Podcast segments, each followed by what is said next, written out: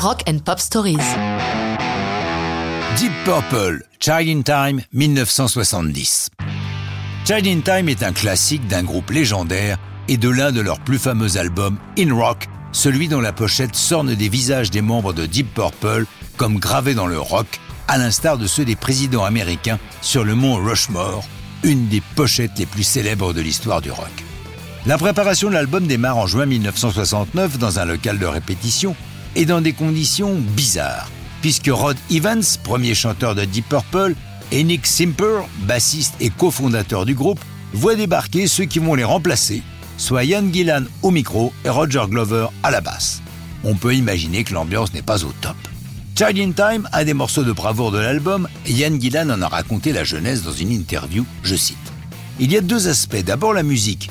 Il y avait une chanson du groupe It's a Beautiful Day intitulée Bombay Calling. C'était frais et original et John Lord l'a joué en répétition. Personnellement, je ne l'avais jamais entendu auparavant. Ça sonnait bien et on a pensé que l'on pouvait jouer avec, la transformer en quelque chose de nouveau en la gardant comme base. Ensuite, John a ajouté sa partie de clavier et Richie Blackmore sa partie de guitare. Puis, les premiers mots nous sont venus Sweet Shine in Time, You'll See the Line. Après quoi, nous avons brodé autour du thème de la guerre froide. Avec ses plus de 10 minutes, Shine in Time pose les fondations de ce que l'on va désormais appeler le hard rock. En dehors d'imposer un nouveau style musical, la chanson est en phase avec son époque durant laquelle la guerre froide se concrétise par une guerre chaude, celle du Vietnam où les rivaux, en gros l'URSS et les USA, s'affrontent par vietnamiens interposés, soulevant l'inquiétude et l'indignation à travers le monde. Child in Time devient un classique de Deep Purple, comme l'a raconté lui-même Lars Ulrich de Metallica, que son père a emmené voir les Anglais en concert alors qu'il n'avait que 9 ans.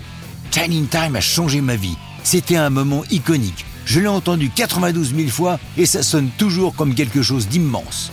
On notera qu'après l'emprunt de leur chanson par Deep Purple, It's a Beautiful Day leur rendront l'appareil en leur piquant la base de Ring That Neck pour écrire leur chanson Down and Way. Mais ça, c'est une autre histoire de rock'n'roll.